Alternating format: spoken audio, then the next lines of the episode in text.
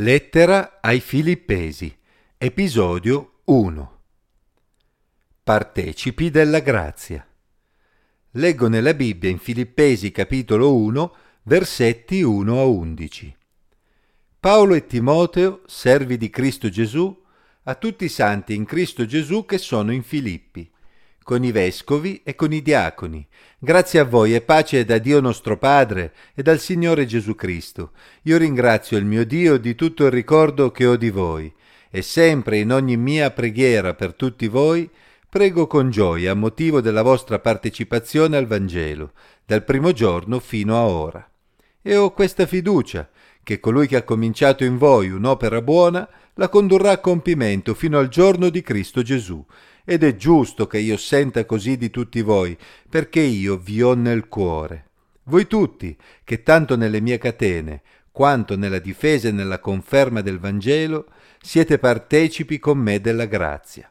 Infatti Dio mi è testimone come io vi ami tutti con affetto profondo in Cristo Gesù e prego che il vostro amore abbondi sempre più in conoscenza e in ogni discernimento, perché possiate apprezzare le cose migliori, affinché siate limpidi e irreprensibili per il giorno di Cristo, ricolmi di frutti di giustizia che si hanno per mezzo di Gesù Cristo a gloria e lode di Dio. La lettera di Paolo ai Filippesi è sicuramente una di quelle in cui l'Apostolo esprime più gioia e affetto nei confronti dei destinatari. Non a caso molti si riferiscono ad essa chiamandola l'epistola della gioia. D'altra parte Filippi era stato uno dei primi luoghi in Europa in cui Paolo aveva predicato la buona notizia inerente Gesù, il Re dei Re, si veda Atti 16, e con i filippesi si era creato un legame forte che aveva accompagnato Paolo negli anni successivi. L'Apostolo si trovava in prigione quando scrisse la lettera e dai contenuti della stessa si presume che essa sia stata scritta proprio per ringraziare i filippesi del loro supporto spirituale e materiale in quella situazione difficile. Paolo scrisse questa lettera affiancato da Timoteo. D'altra parte Filippi fu uno dei primi luoghi in cui Timoteo aveva accompagnato Paolo dopo essersi unito a lui. Atti 16 versetti 1 a 13. La lettera è indirizzata a tutti i credenti di Filippi a cui Paolo si riferisce chiamandoli santi in Cristo Gesù. A questo proposito si consideri che santi è un termine che significava separati, dedicati, quindi indicava semplicemente tutti coloro che avevano creduto in Gesù e per questo motivo appartenevano al Signore, ovvero erano stati messi da parte, separati per il Signore. In particolare tra di essi Paolo cita coloro che svolgevano un compito di responsabilità e servizio, qui indicati con i termini vescovi e diaconi. Teniamo presente che le parole vescovo e diacono non sono da considerarsi dei titoli particolari, ma esprimevano semplicemente una funzione. In particolare la parola vescovo potrebbe essere tradotta sorvegliante ed indicava quindi dei credenti che, possedendo l'esperienza e i doni necessari, svolgevano un compito di sovrintendenti nella comunità, aiutando gli altri nella crescita in altri brani del Nuovo Testamento vengono chiamati anziani. La parola diacono invece significa servitore ed indica quindi tutti coloro che svolgevano servizi di vario tipo all'interno della comunità. Nel Nuovo Testamento questa parola è utilizzata in effetti in modo vario. Come dicevamo, la gioia permea tutta la lettera. Fin dalle prime battute Paolo esprime tutta la sua gioia per la partecipazione al Vangelo da parte dei credenti di Filippi. Egli ringraziava Dio e gioiva per loro, perché si erano rivelati dei partner affidabili fin dal giorno della loro conversione. D'altra parte Paolo aveva speso la propria vita per predicare il Vangelo ed era logico che la sua gioia più grande fosse quella di vedere dei frutti tangibili nella vita di coloro che si erano convertiti. I frutti che Paolo vedeva in loro erano la dimostrazione che essi erano partecipi della medesima grazia che Paolo aveva conosciuto.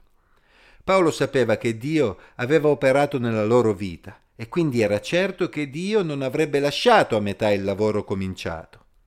Infatti, se la vita cristiana si basasse solo sullo sforzo umano, non potremmo mai sapere come andrà a finire. Ma Dio è fedele e quando Dio comincia un'opera buona la porta anche a compimento fino al giorno in cui Gesù Cristo tornerà. Ecco perché Paolo era pieno di gioia. Paolo era sincero e poteva chiamare Dio come testimone del grande affetto che provava per i filippesi. Egli li sentiva davvero vicini, anche mentre si trovava in prigione. Affrontare la prigione a causa del Vangelo era un'esperienza davvero difficile, ma sapere che c'erano dei fratelli che gli volevano bene, pregavano per lui, gli inviavano dei doni materiali e continuavano a predicare il Vangelo che lui gli aveva insegnato, era un grande incoraggiamento per Paolo. I filippesi avevano mostrato a Paolo il loro amore, che dimostrava proprio il loro incontro con Dio, il loro essere partecipi della grazia di Dio. Infatti ogni persona che incontra l'amore di Dio manifesta come frutto amore verso gli altri. Paolo a quel punto cosa poteva chiedere di più per loro nella sua preghiera a Dio? Che continuassero a crescere nella conoscenza e nel discernimento in modo che fossero in grado di fare le scelte migliori in ogni situazione, in vista del ritorno di Cristo. Ciò che Paolo chiese a Dio per i filippesi è ciò che ogni operaio del Signore vorrebbe per coloro a cui ha predicato il Vangelo. Appena una persona si converte normalmente, la fede produce un desiderio immediato di fare qualcosa di buono, di mostrare amore in modo pratico verso Dio e verso il prossimo, così come avevano fatto i filippesi. Poi continuando a servire con amore, la persona cresce nella conoscenza di Dio e nella sua parola e impara ad onorare il Signore sempre meglio in ogni ambito della sua vita.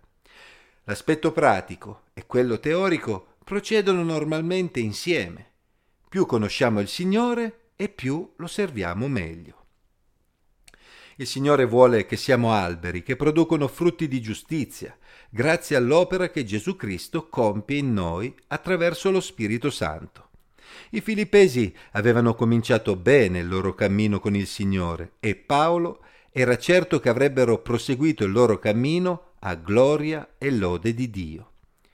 Se anche noi siamo partecipi della grazia di Dio, che il Signore dia ad ognuno di noi di essere limpidi e irreprensibili in attesa del ritorno di Gesù, che non ci sia in nessuno di noi alcun ostacolo nella crescita, che possiamo onorare il Signore ogni giorno della nostra vita, servendolo con gioia.